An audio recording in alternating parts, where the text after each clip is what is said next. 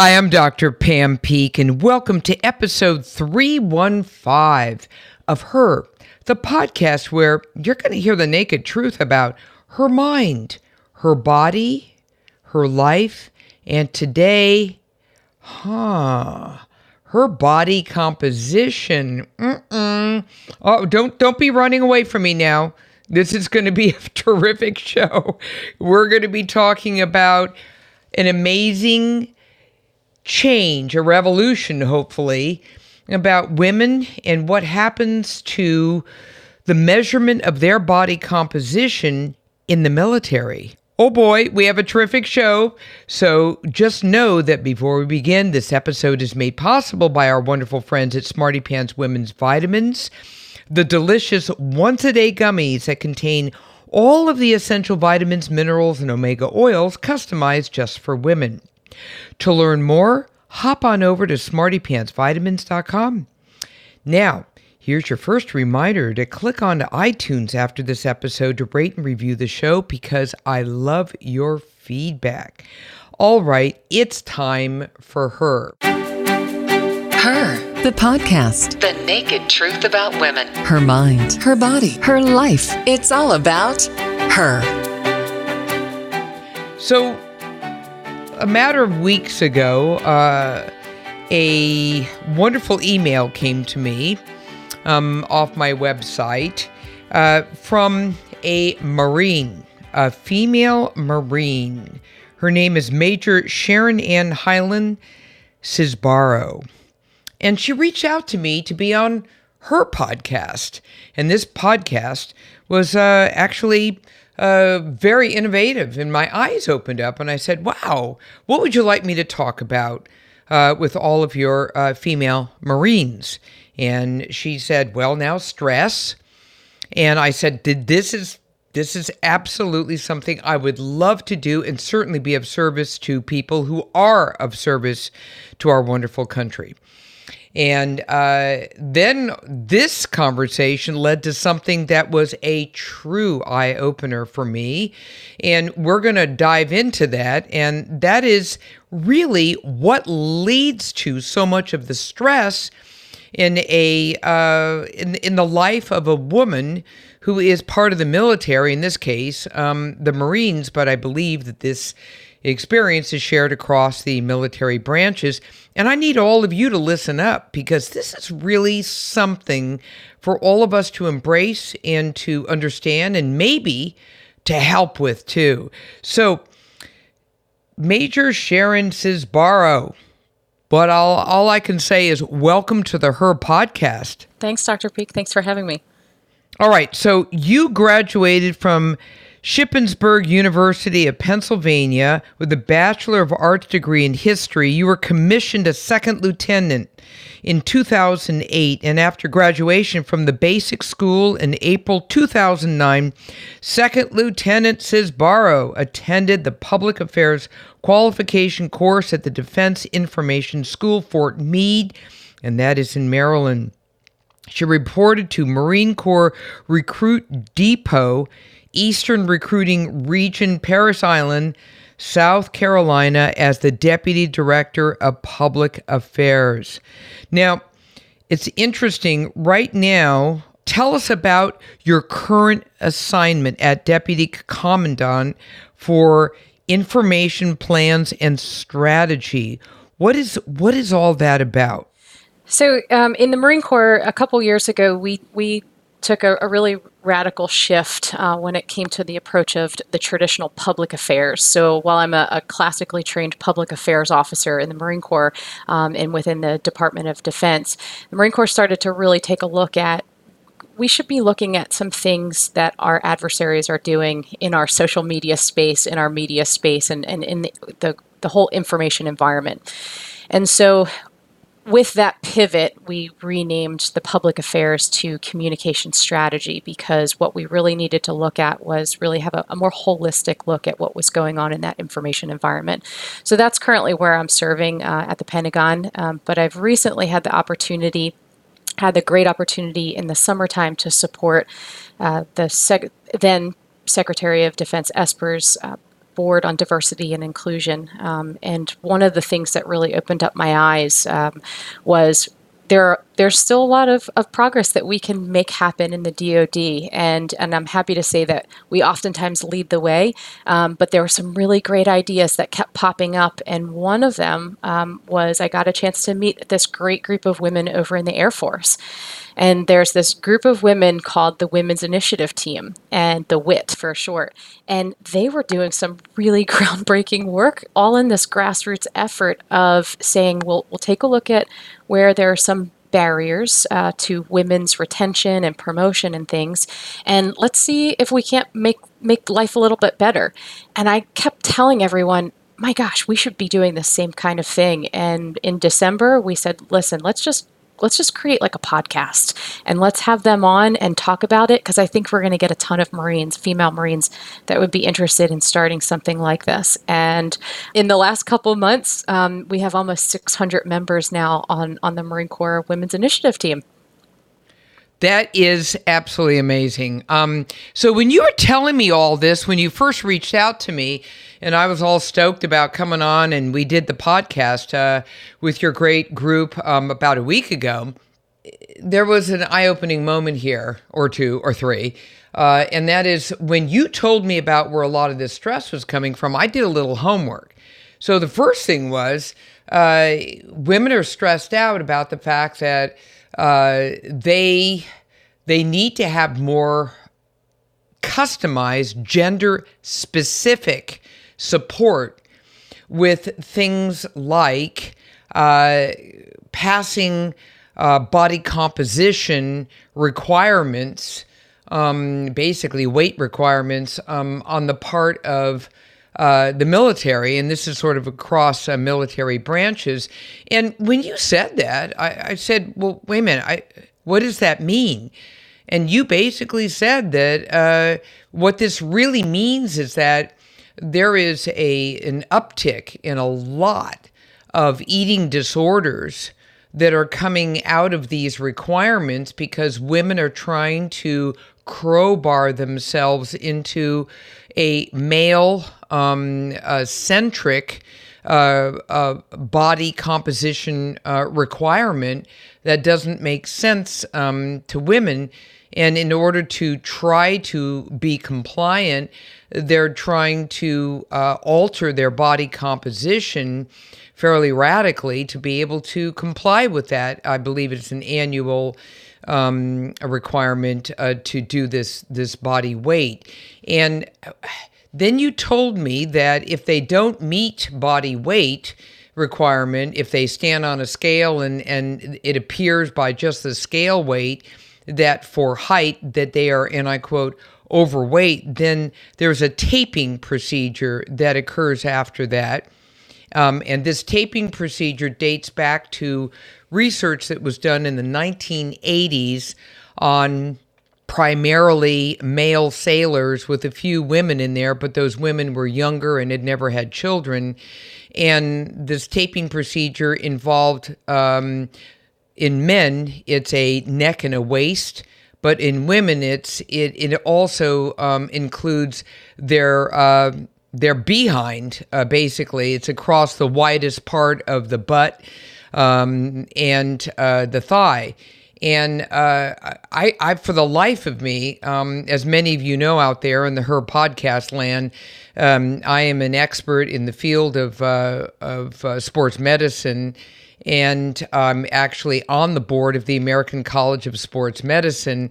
And we're the ones who actually look at those requirements. We're the ones who do the uh, original research in body composition measurements, et cetera, certainly as they relate to high level performance in sports and physical activity. And uh, I, I think my jaw hit the floor when I heard about the taping part because I, I you know, I, I'm not quite sure I've ever seen any scientific correlation between the ability to hoist.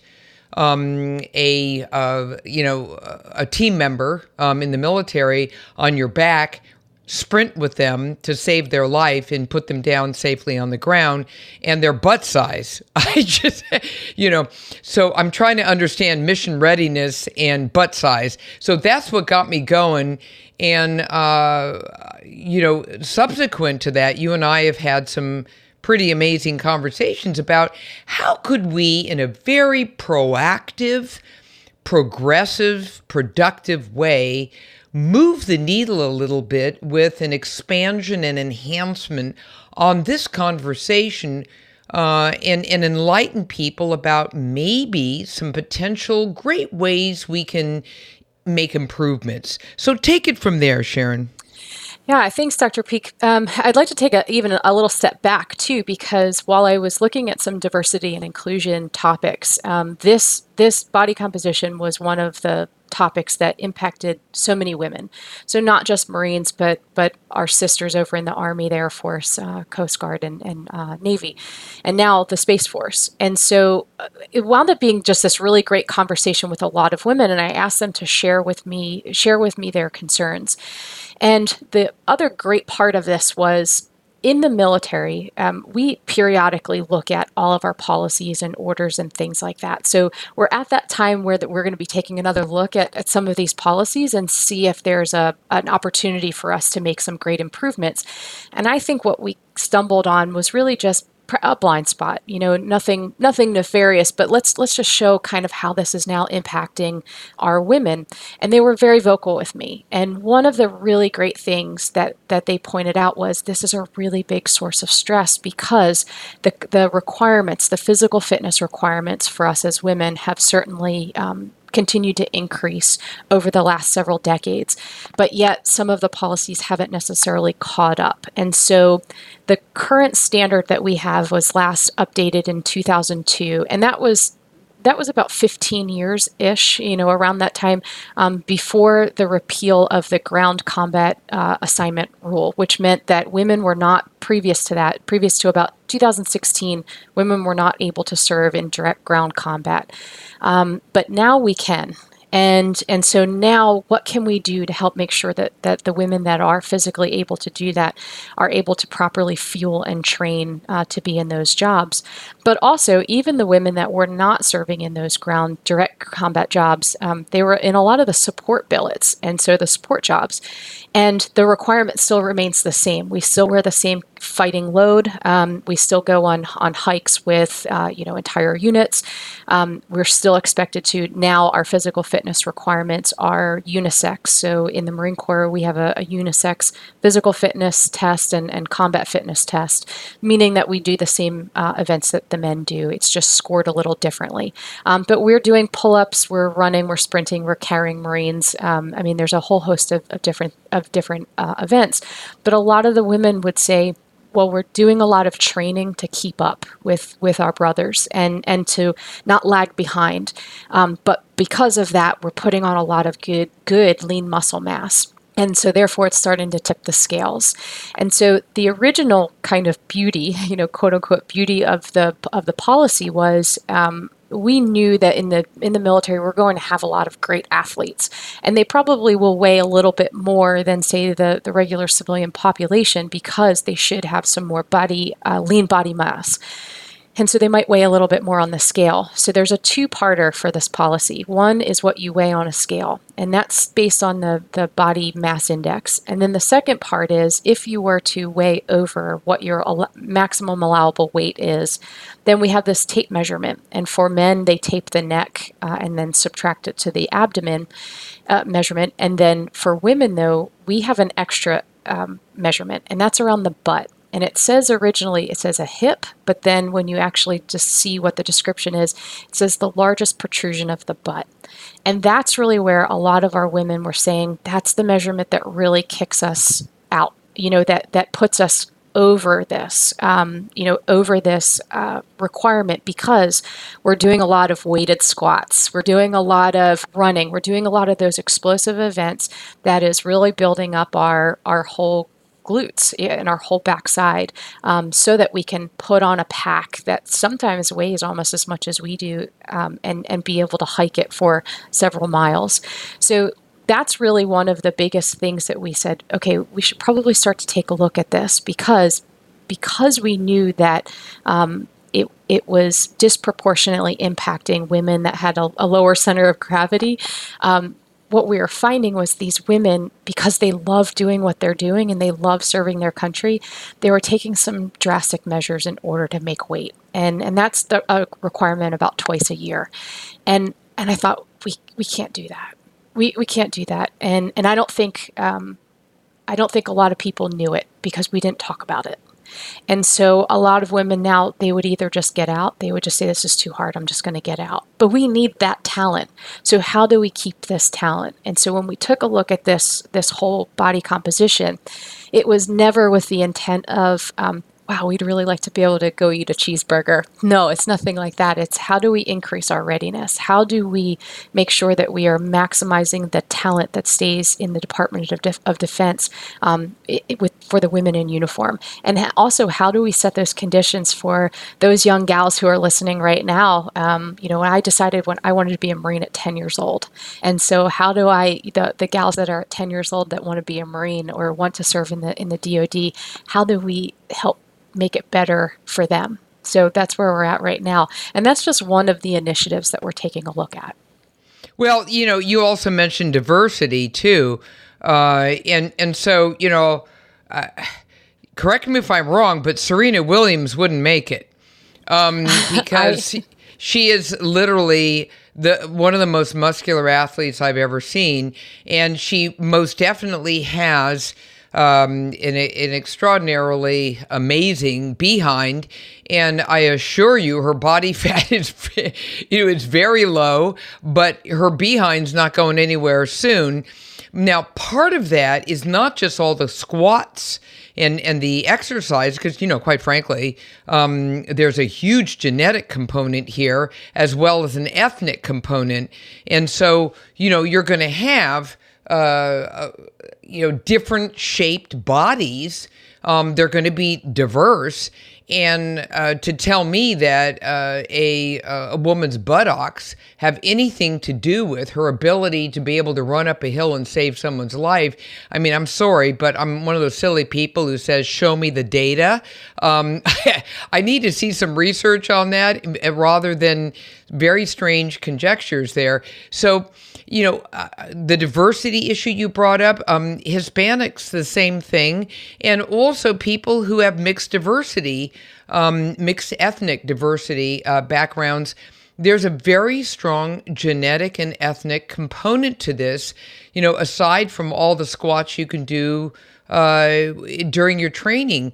So when you brought this up, I mean, this was a real eye opener. So I, you know, truth be told, out there to my wonderful listeners in the Her podcast land, I threw my hat in the in the ring. I said to you, Sharon, and to your uh, cohorts, uh, I am more than happy to help and I will, you know, take all the muster we have with the experts in body composition. And and uh, by the way, uh, I have written the chapter on women's body composition in the lifestyle textbook. So um, that's one of the reasons why my eyebrows hit the ceiling when you told me about this, um, because there is no question uh, that if if we're going to not only recruit but retain as you said, women in the military across the branches, we better make it user friendly for women and make it gender specific.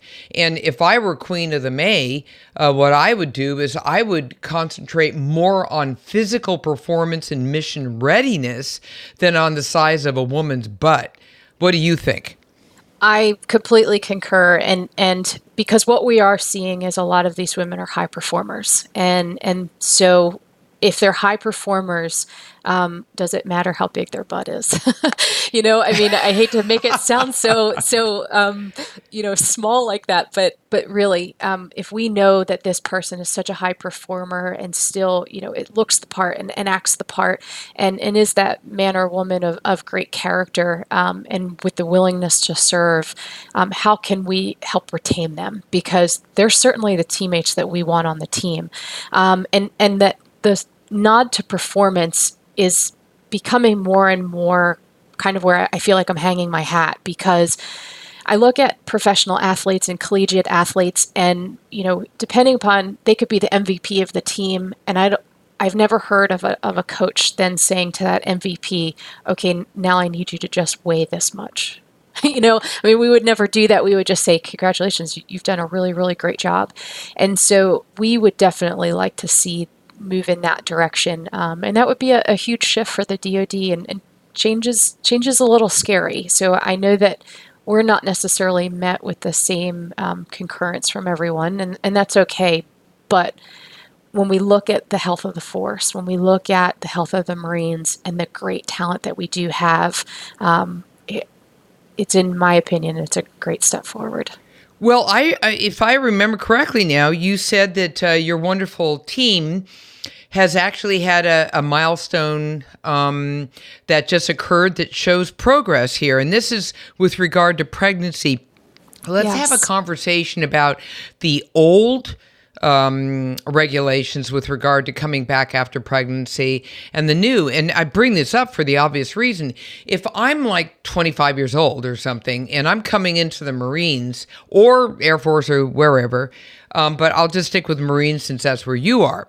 And if I want to, you know, if I if I'm seeing this as a career, then I'm in it for, you know, a number of decades here. And during that time, uh, I may have a child or two. And if that's true, what is what happens with a woman's body composition acceptance um, post her pregnancy, especially if she's breastfeeding and all the rest of it, because at some point she's got to get back to mission readiness shape uh, to be able to do her thing. So, explain to us how all of that came together. Yeah, so we are putting together um, what like what does this whole body composition look like? You know, what does what does this whole picture like? How, how do we tell this story? Um, and and I will say I am so proud of our leaders because there were so many that came out of the woodwork, both both men and women, to say we'd like to hear the brief um, and, and fully supportive. So that has been an absolute fantastic. It, it's it's just been great for me to see as as an officer to see our senior leaders really take such a, a time and attention to it. But one of the quick wins that we had recently was um, the the former policy for Marines that had just had a baby was about nine months to get back in shape for their physical fitness test or their combat fitness test, depending upon the time of the year, and then also to meet body composition standards. Um, but what we are hearing from some of the Marines was while I'm um, trying to get back in shape and I'm increasing my physical fitness and I'm decreasing my caloric intake, it's having a negative impact on my breast milk, my supply. And I'm not a mom, so I didn't know any about I didn't know anything about this. And so when I started asking more questions, I thought, well that this kind of sounds like a quick win and the moms kept coming out and saying and 12 months is really that recommended time frame for women to be able to nurse their babies there's so many great health benefits not only to baby but also to mom and i thought if we could maybe increase it, if there could be a recommendation where we could increase it from nine months to 12 months, yes, it's an extra three months. It's a it's an investment on that front end, but wow, it could really pay dividends on that back end. And I have to say, Dr. Peeke, all of the leaders were just like, yes, let's do it. And so we recently, just last week, it, it, the Marine Corps released a statement saying that um, now postpartum Marines would have 12 months to be able to nurse their nurse their babies um, before they, they were required to get back into into uh, fighting shape, essentially. Um, so what a great win! And I'll tell you, um, you know, Marines Marines won't admit that they cry, but there are a lot of Marines that reached out to me and just with with tears in their eyes because they just said this is this is huge. This is huge, and not just because not just because this group helped to educate, but because our leaders were like, absolutely, these Marines mean this much to us. Like, of course, we're going to do this. It was awesome. I, I, I, you know, as a physician, I'm, I'm just blown away that uh, for so long uh, there was this, this. Uh, this misunderstanding, as it were, maybe lack of understanding about a woman's physiology. And that is, a woman doesn't just drop a baby and pop back to work in no time at all. It just doesn't work that way. Um, and uh, to be able to assume that a woman uh, after having a baby. And mind you, uh, th- during the nine months of pregnancy, she's also under stress. And, and how much weight you put on and, and, and back and forth. And I'm sure that's like heavy on her mind. Like, uh, if I don't gain that uh, that nice low level of 25 pounds only, and maybe if for whatever reason it's it's actually more than that, now I'm really sweating it. Like, how long is it going to take to get all this stuff off me, um, et cetera, et cetera? I mean, I, I can't imagine the burden mentally and and stressfully. But uh, kudos to you and congratulations to you for um, taking another very important step in enlightenment. Yes, a woman needs to breastfeed. No, she can't do that if she's, you know, going through CrossFit level workouts to be able to get the baby um, fat off. Um, and then that you know what does that do to her whole uh, you know experience with having a child let alone the baby's welfare because a baby's you know a baby's clearly we now know who breastfeed are much healthier um, at multiple levels because they're getting mom's anti, you know, all all of her anti, you know, her ability, the antibodies and all the rest of it to fight off and fend, and um, it's a much more natural experience, um, and it enhances the baby's welfare. So, uh, just as a physician, I'm I'm absolutely you know applauding uh, the work you did with all of your teams to be able to make this happen. Is this true now for other branches, or was this just Marines? Uh, so this was just a change in the Marines. I, I, really can't speak to any of the other policies at the services. I, I just don't. I, am just not familiar enough with them. Um, but I know that a lot of the other services they're they're starting to take a look. Um, they're seeing women are becoming a bit more vocal, um, and that's a that's a good thing. I think for the for a long time, many women and myself included you know when you first come into the military you think i have to just kind of try to fit in um, and and just try to be one of the boys. And and then as you start to get a little bit more senior you, you start to realize while that's beneficial in a lot of cases it, it might not be beneficial in all of the cases. And and it takes it takes somebody to stand up and say hey we could really use some help here in this category. So i i, I love seeing um, the the relationships build with all the women in the other services because our sisters over there, um, you know, what works for one uh, can certainly work for for another service. So we're all we're all building a strong team together because we are sisters. We ha- we have to take care of each other. Yeah, there's no question about it, and hopefully, what you and the Marines did will inspire the other branches um, to say, well, you know, we could do that. Um, and, you know, it seems to make sense. I think that this is going to be one of those rollouts of of slow but sure, you know, change. I was just thinking to myself, you know, uh, you know, I'm a triathlete, but I've also run marathon, and and here's what's interesting. Um, you know, uh, I had this interesting thought with my very first, ironically, um, here in Washington, uh, D.C., my very first uh, marathon was the Marine Corps Marathon. And you have all these Marines out there, with the buzz cuts, and these were all guys. Um, I didn't really see any women at the time, but I'm sure they were in there because we have 20,000 runners. But, but they were wearing, you know, these guys were in boots running um, yeah, had their fatigues on, had a backpack. I mean, I guess they were a little show offs. I don't know. Um, it, it, it, killed me when they ran past me. I'm like, what is wrong with this picture?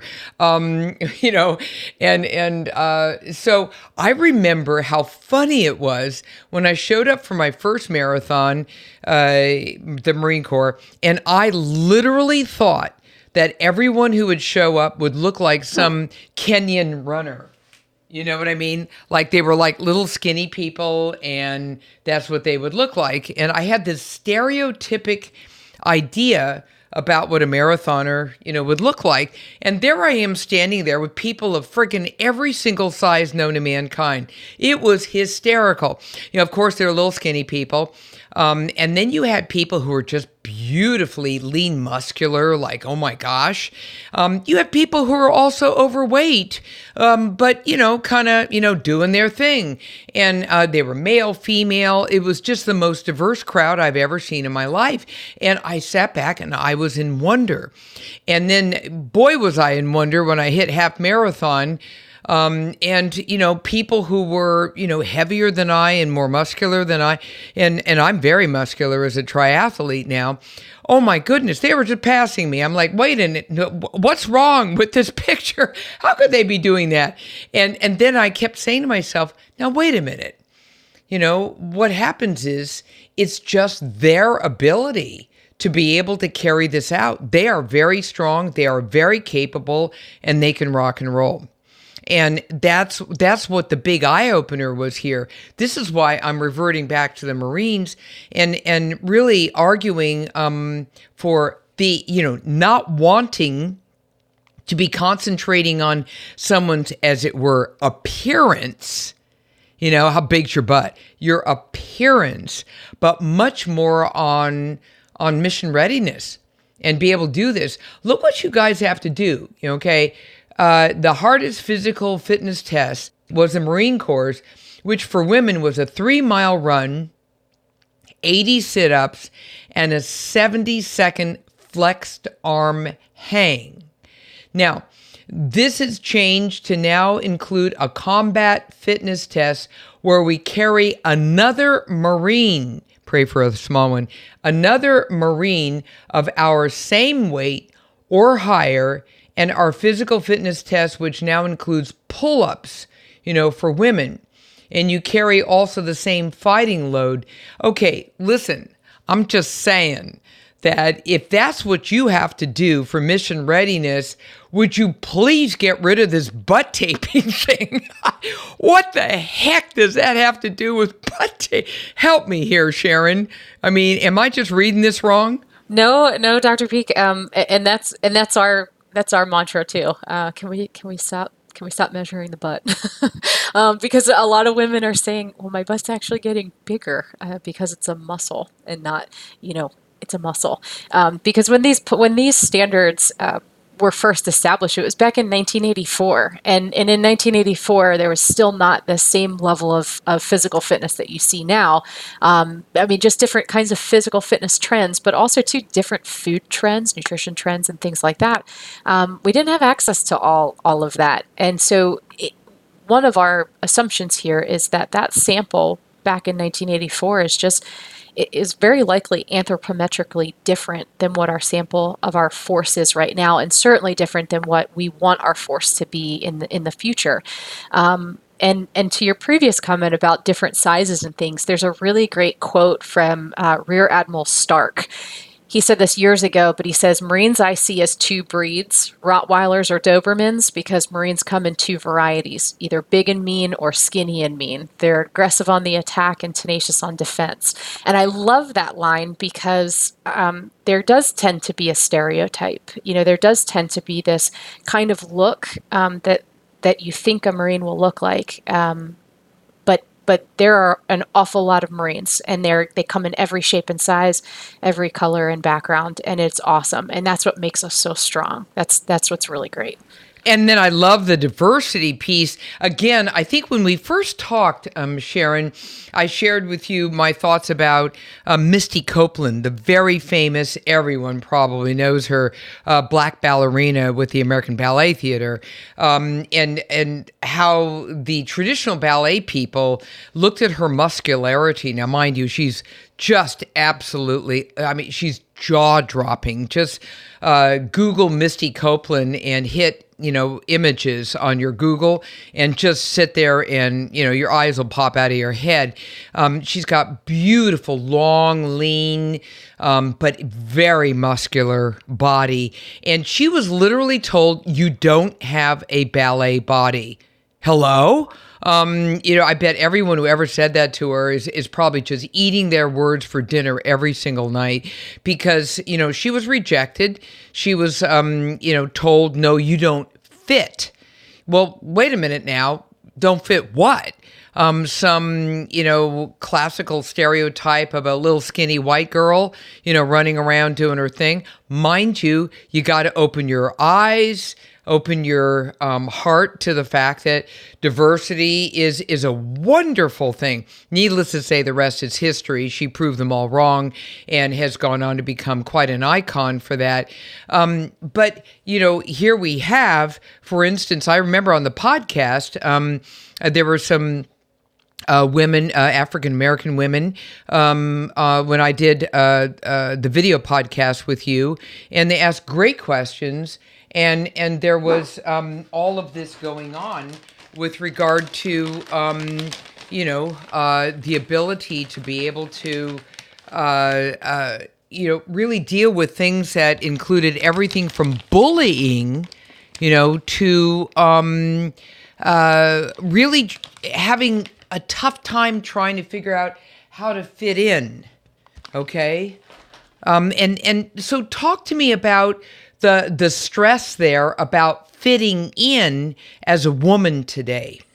Yeah. Um, so I've been very fortunate in the sense that um, I, I haven't really had any bad experiences, which is great. But I know that that's not necessarily indicative of, of other people's experiences, and I don't want to take that away from them. Um, but what I think really what it comes down to is kind of a, a lack of understanding uh, of certain differences. And so oftentimes um, we really pride ourselves in saying, uh, you know, a Marine is a Marine is a Marine. And, and that's great because that, that kind of sets the foundation. But there are some, in this case, there are some definitive physiological differences that we really have to be aware of and also um, even even at the the most simple part of it. Um, you know, men don't have any hormonal fluctuations every month, um, and then especially as they get older, um, but women do. And so this is one of the things where, especially as women, um, they, they are in a stressful environment, they're in a stressful job, and um, maybe, as you talked about in our podcast, um, maybe have some trauma in their background. so now they're starting to see that.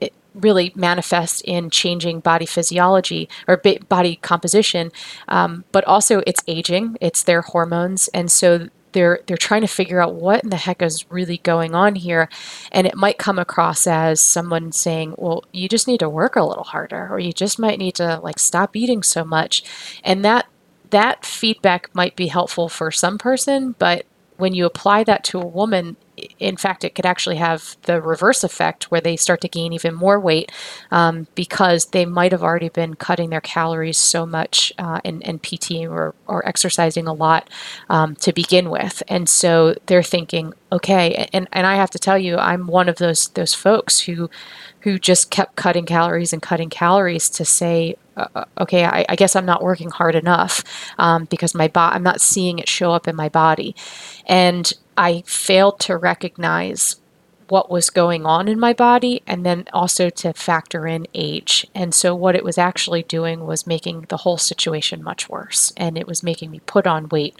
vice taking it off. And so, part of the reason that we started a podcast with the Women's Initiative team is because some of these topics are a little sensitive and they're but they're important and they're important for all of our leaders and our brothers to understand. And so we're having these topics in, in kind of a, you know, an environment where women can share what they need to share and, and provide that put the experts in front of them. Um, and I'll tell you, some of the feedback that we've received has most has been a lot from men saying, "I never knew this." I never knew this. And so, um, and, and, and I've made some changes because of it, which is awesome. That's exactly what we wanted to have happen to start the conversation and, and to help educate. Because what that ultimately then does too is helps change that culture. And so, what some of these women might be experiencing now we don't want that to happen in the future. So how do we help change that culture? And and this, I think we're onto something here, and, and we're getting we're starting to move in that good direction. Well, the other piece to this too, and you mentioned that whole issue of hormonal. Well, look, if I'm a woman who says, "Okay, we're going to do this whole career thing. I cannot wait to be." You know, a brigadier general and all the rest of this. Well, newsflash, by the time you get to that, you know, you're you're perimenopausal and menopausal Okay, uh, this doesn't happen to someone who's 25. So if that's really true, then at the end of the day, you have to take into consideration that women are going through substantial hormonal changes. And although clearly, if you're someone who is smart enough to want to be of service to our country and, and to work in the in the military, um, you know, as as we've just noted, then by definition, you're going to stay in good shape. I mean, you're not going to let yourself go. That, that's ridiculous, especially when you have an annual exam and all the rest of it. However, that being said, I don't care who you are, you're still going to go through hormonal fluctuations. And, and because of that, body fat distribution remember i'm i'm i'm an expert in this field body fat distribution changes as a woman courses through her 40s and 50s making it, you know, her waist actually um, increase a tad. And you could actually minimize this quite nicely by staying physically fit. But that is a change that takes place in women. In men, their testosterone begins to decrease at the rate of 4 to 6% per decade after the age of 40, making it a little bit more difficult for them to maintain their very trim waist. But it's much more doable because all they're dealing with is testosterone. As a woman, we're dealing with progesterone, estrogen, and testosterone, we're like a little hormonal tsunami. And so all kinds of things are going on. And I, I really feel that there needs to be more um, medical enlightenment about how to work around that. If you're going to retain a woman so that she can maintain a high level of leadership, for crying out loud, give her some support here. What do you yeah. think? Yeah, and I, I think, um, and the leaders are listening. That's the that's the great part um, because Yay. no one, yeah, no one really talked about it. So, um, but not everyone's heard it yet, and and so that's that's part of uh, that's part of I think what we're starting to see is is women are speaking up a little bit more, um, and also this is really awesome. And I have to give a shout out to some of my brothers who have done this. They have started to share the podcast and the information that they hear and see, um, and then you know information on our Twitter accounts and things because they've said, "Oh, I didn't know this," and you know what, our the other the other guys need to hear about this too. And so it, it is it is starting to create this kind of great snowball effect um, because when we're starting from a, a position of readiness, um, everyone at least will listen to the discussion, you know, and most people get on board. So that's the really great part. Um, but what's funny about the whole hormonal cycle and things is that even when we wrote, um, so in in December, we wrote uh, an op ed piece, me and several other Marines, that was published in military.com um, about this topic. And there were a lot of men that reached out and said, you know, it, it impacts us too. Um, so the, the great part is it's starting conversations on some of these topics that that yeah maybe it's maybe it's time we take a look and, and focus more on say that performance um, and and and health because that's the other part too. We are very fortunate to have um, access to medical care um, and that and we receive yearly uh, you know yearly what we call PHAs um, periodic health assessments. So our doctors have a better pulse on on how healthy we are from blood work and, and blood pressure and things like that. So um, what we're really helping to advocate for is maybe we focus on that healthy part and and performance and maybe place less of an emphasis on on what my butt measurement is or yeah. yeah. Well, you know the thing that makes that me like. so happy, I'm going to be honest you know, it was so interesting when you you mentioned your Twitter account. So you and I both know that uh, this past weekend, all heck broke out. It was very interesting.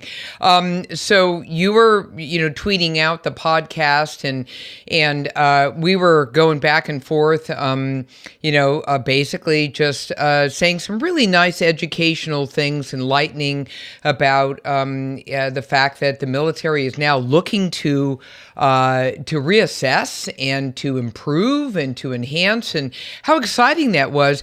And lo and behold, we had um, some very high ranking um, men reach out um, and also uh, say uh, that this is a terrific idea. And for that matter, um, one of them actually has connected me with a high ranking um, uh, military leader who is now putting me in touch with uh, uh, uh, some of their chief scientists uh, who've been looking at this uh, for a while um, uh, for the purpose of redoing and reviewing um, these requirements with regard to taping and all the rest of it. And actually, I've already reached out now to the scientist who has reached out to me. So, you know, it's a wild thing that just happened. And that is, it all started with you, Sharon.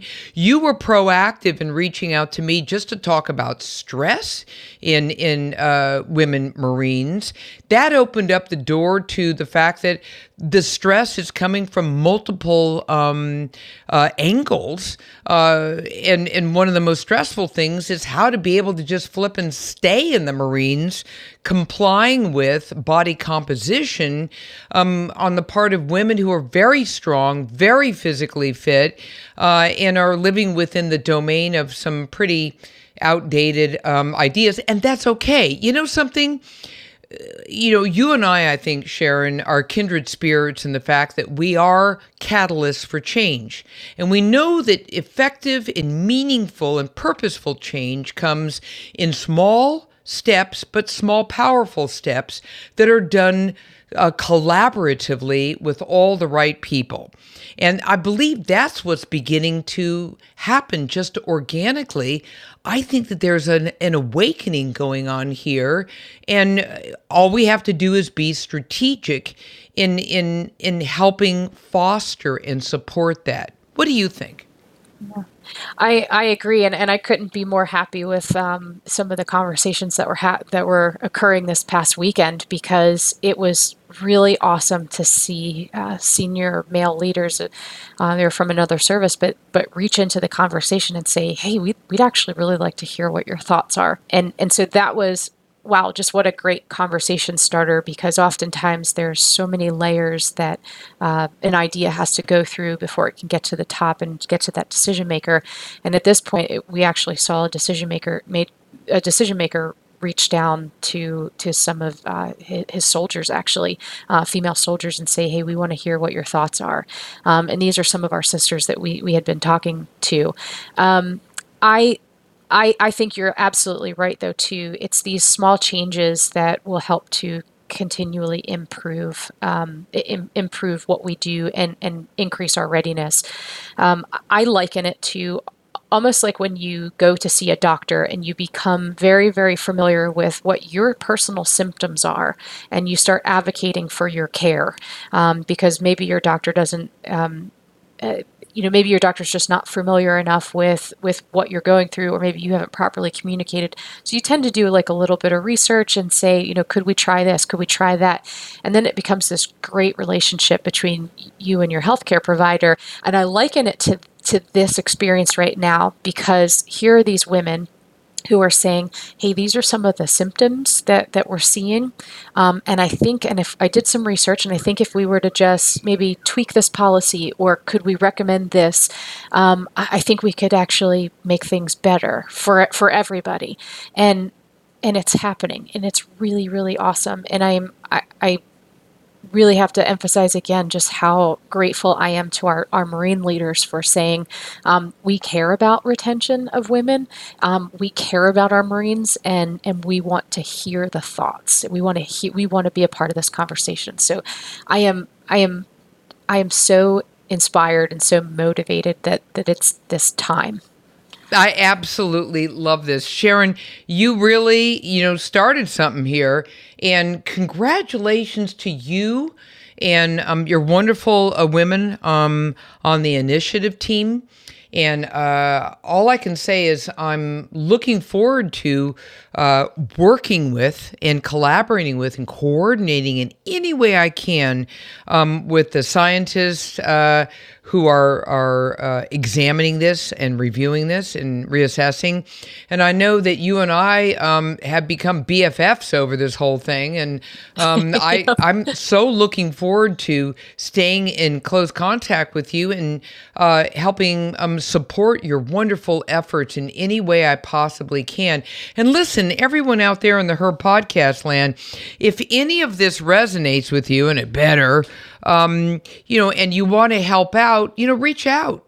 um, and and really, um, you know, why don't you give um, a uh, a social media uh, contact here, Sharon, that people could use to be able to chime in? Um, yeah, so Dr. Peeke, thanks so much for for that support. Um, so on Twitter, we are marine underscore wit, and so they could just check us out there or on. That's W I T. So that's marine underscore W I T. And then on Instagram, we're Marine Wit 1775. Um, but if anyone wants to listen to the conversations too that we've had, we're on SoundCloud um, under, and all they have to do is just search Marine Wit W I T and they'll be able to listen in on some of the conversations that we have because these are important. It's it's these are these topics are um, critical to our national security because it impacts a, a when we look at the total DoD, women make up almost twenty percent of the total force. So this is these topics are important. Oh man, that's understatement. Uh, you know, par excellence. These topics are important. Heck, they're critical, and um, I'm just so happy that you've. Uh, really uh, done such a great job of being proactive, um, being thoughtful, being collaborative, and really working um, across the branches as well when you can.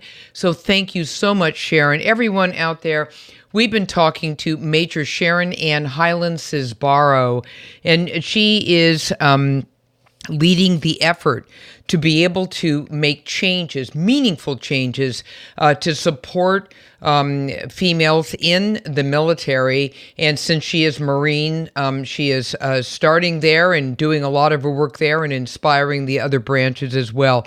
All I can say is, Major Cisbaro, thank you so much for all you're doing. Thanks, Dr. Peeke. Thanks for your support. All right. And everyone out there, take a minute to hit iTunes, rate and review the show, and uh, please throw in your support here. This is a huge issue, and I really wanted to bring it to your attention for all the obvious reasons. Listen, I'm Dr. Pam Peeke. I'm host of the Her podcast. So I want you to follow me on Facebook at Dr. Pam Peeke or Twitter at Pam Peeke MD or Instagram at PamPeekeMD. And remember to catch every single episode of the Her podcast on iTunes or Radio MD. Thanks for listening today, and please stay well.